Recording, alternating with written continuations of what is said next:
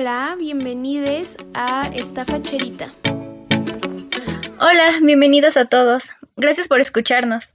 El día de hoy hablaremos acerca del acoso y tendremos a una invitada muy especial.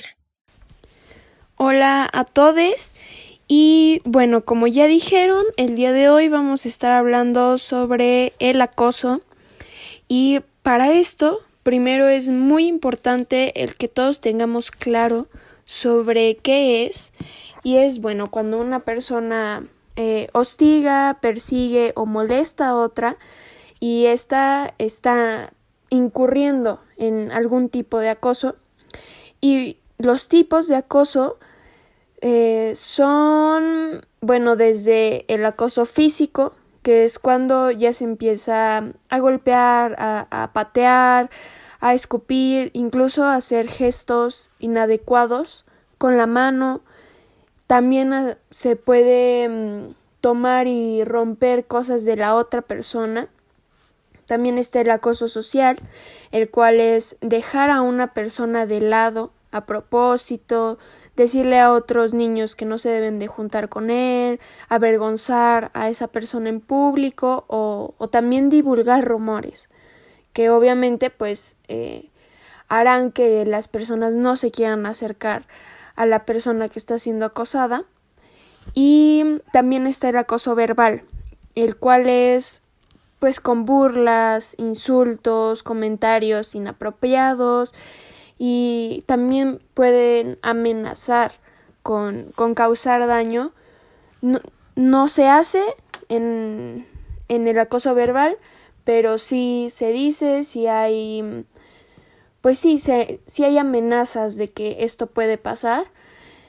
Y bueno, para que sea considerado acoso, obviamente deben de tener ciertas pues dos principales características, las cuales son un desequilibrio de poder, o sea que una persona está ejerciendo poder sobre otra en diferentes situaciones y la repetición, que los comportamientos acosadores suceden más de una vez o tienen potencial para producirse más de una vez. Bueno, también es sumamente importante decir eh, la frecuencia del acoso entre, entre los jóvenes y es que en el 2017 se hizo un, un sondeo en el cual indicó que a nivel nacional cerca de 20% de los alumnos de entre 12 y 18 años sufrieron algún tipo de estos acosos. Y en el 2019 también se hizo un sondeo que indica que en todo el país el 19.5 de los alumnos de secundaria y preparatoria ha sufrido situaciones de acoso en la escuela.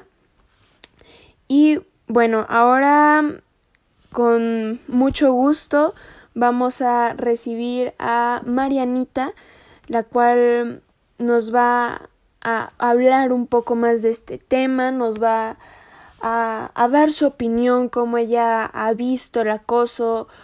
Y bueno, empezamos contigo, gracias. Bueno, pues Marianita, muchísimas gracias primero que nada por estar aquí y darnos el tiempo para que puedas contestar a estas preguntas y te sientas un poquito más informada sobre este tema.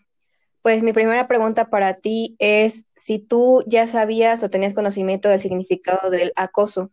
Eh, pues como tal, así una, una definición de la Real Academia Española, no, pero tengo entendido que es pues cuando alguien molesta a otra persona, como que es como una relación en donde alguien es como superior o es como el dominante, el agresor y víctima y pues esta víctima pues bueno eh, le tocan los malos tratos eh, violencia física en algunas ocasiones psicológica verbal.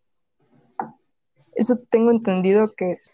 Ok, ¿y tú sientes que esta información que te dio Nicole, que le agradecemos, te ayudó un poco más a abrir el contexto de lo que es o no? Yo creo que sí, es una es una definición, yo creo que bastante general, que abarca pues los diferentes tipos de acoso que existen, porque pues hay como acoso sexual, acoso, eh, pues acoso, digamos, no normal, pero pues el, en escuelas, laboral, eh, todo ese tipo de acoso, entonces pues es como, o sea, la definición que da pues sí eh, logra englobar todas esas definiciones. Yo creo que sí, me sirvió bastante. Ok, eso es muy bueno, más que nada porque nos, nos permite ver que el hecho de que nosotros les informemos de cierta parte y de pues información verídica les ayuda a ustedes para que tengan una opinión más abierta. Eh, mi siguiente pregunta es, ¿tú has estado cercana a una situación con acoso o conoces a alguien que sufrió acoso?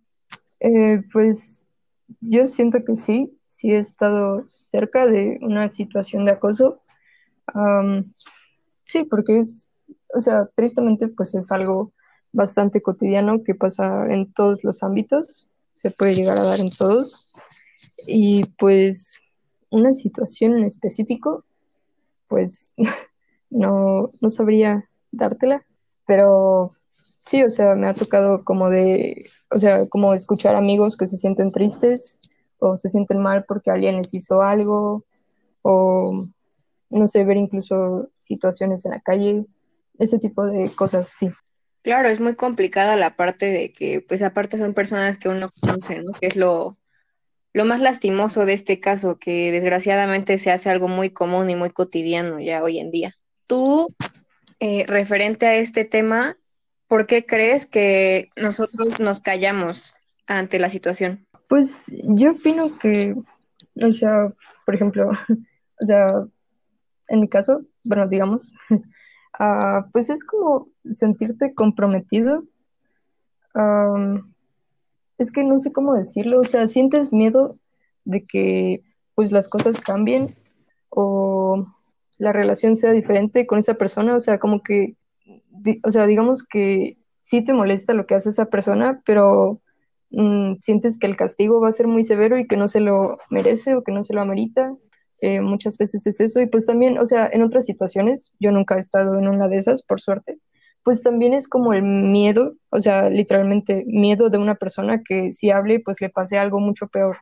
O sea, suceden de diferentes formas todas, pero pues yo creo que en general, pues es el miedo de que, pues, sea muy severo el castigo o que las cosas cambien, que ya no sea diferente o no sé, que te digan como débil o cosas así yo opino. Muchas veces entra nuestra moral y aparte nuestra, pues nuestro juicio, pero yo creo que choca mucho que es la relación que tiene uno con esa persona, sea un familiar, un amigo conocido, siempre va a estar pues en el camino o va a estar en esa parte de decisión, ¿no? Pero pues principalmente es como tú dices, ese miedo y, e incertidumbre, más que nada.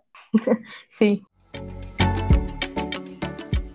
Y bueno, para esto es muy importante también hablar sobre todas las leyes que hay y que nos cuidan a nosotros, pues para evitar este, este acoso en cualquiera de los ámbitos.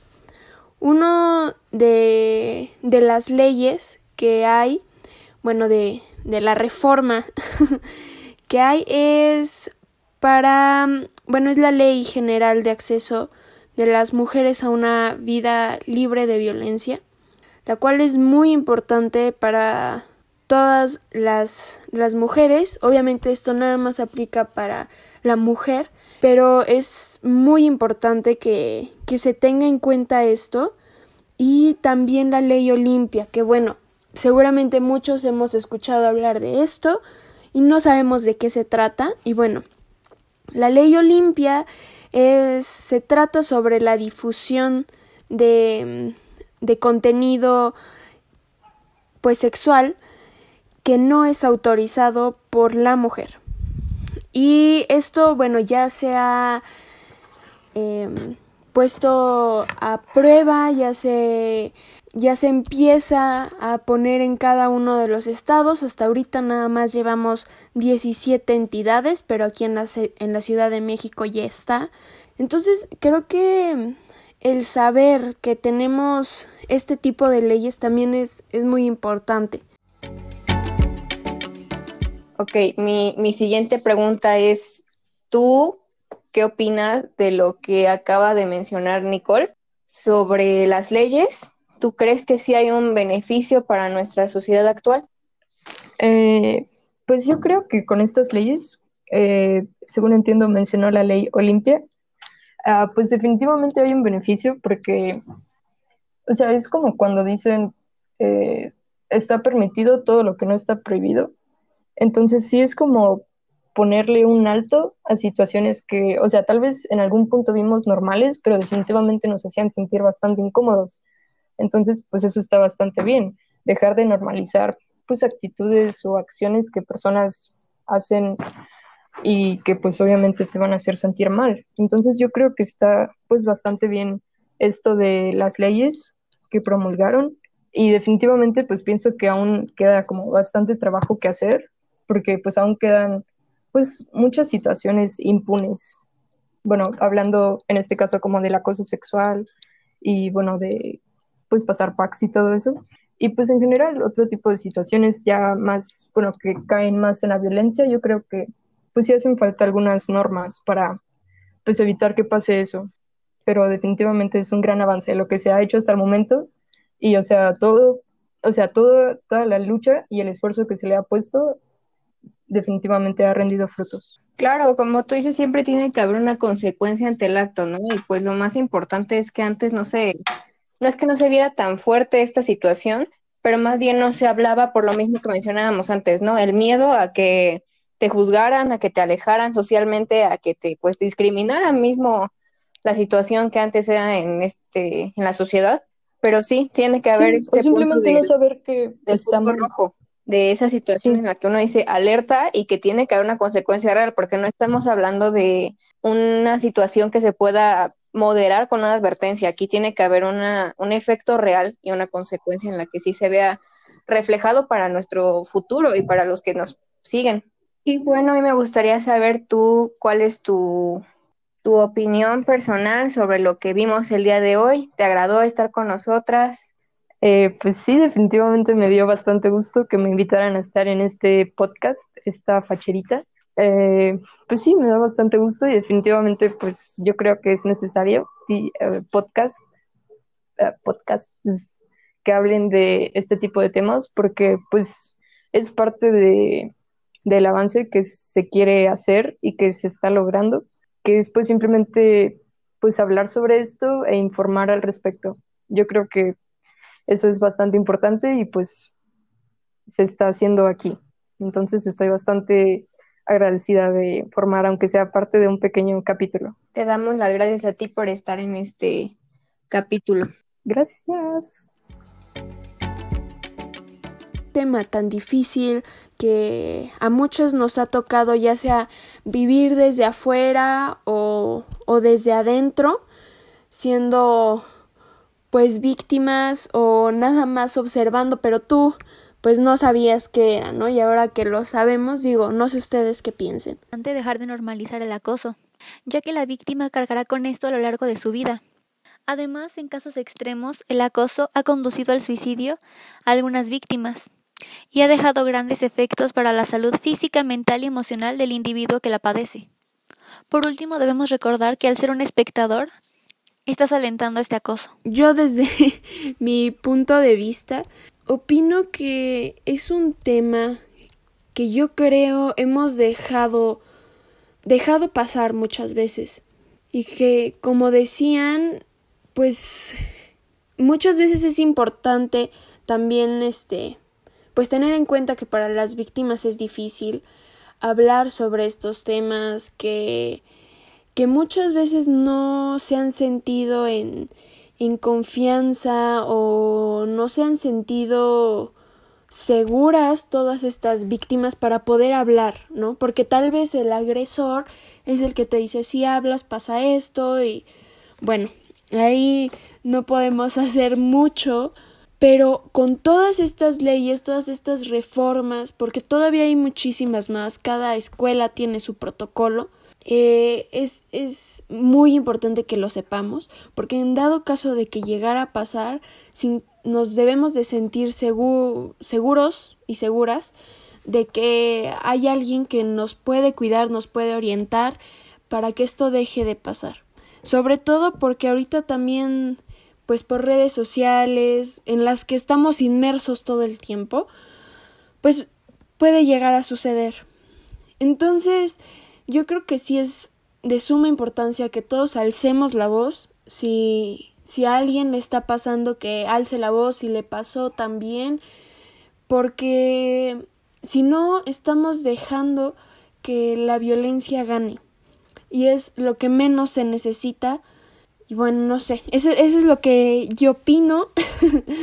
Gracias. Sí justo como todas dijeron es dejar de normalizar y con esto de las leyes más la ley Olimpia creo que antes era como sabíamos que estaba mal, pero no se tenía ninguna sanción. Entonces, ahorita que ya se están poniendo leyes que luz y siento que es una gran evolución a todo este mundo de redes sociales y protegernos entre todos. Yo creo que con todo esto de las leyes eh, es muy importante que todos estemos involucrados, que seamos conscientes y que nos mantengamos informados sobre todo lo que está pasando, ya que pues, todos en, en nuestra sociedad, pues, jugamos un papel importante para que de verdad pueda ocurrir un cambio, ya que esto no debería ocurrirle a nadie más. Y bueno, otra vez muchas gracias Marianita por estar aquí con nosotras y compartirnos tu punto de vista y tu opinión sobre este tema. Y bueno, esperamos que les haya servido la información y que les haya gustado mucho. Muchas gracias por escucharnos.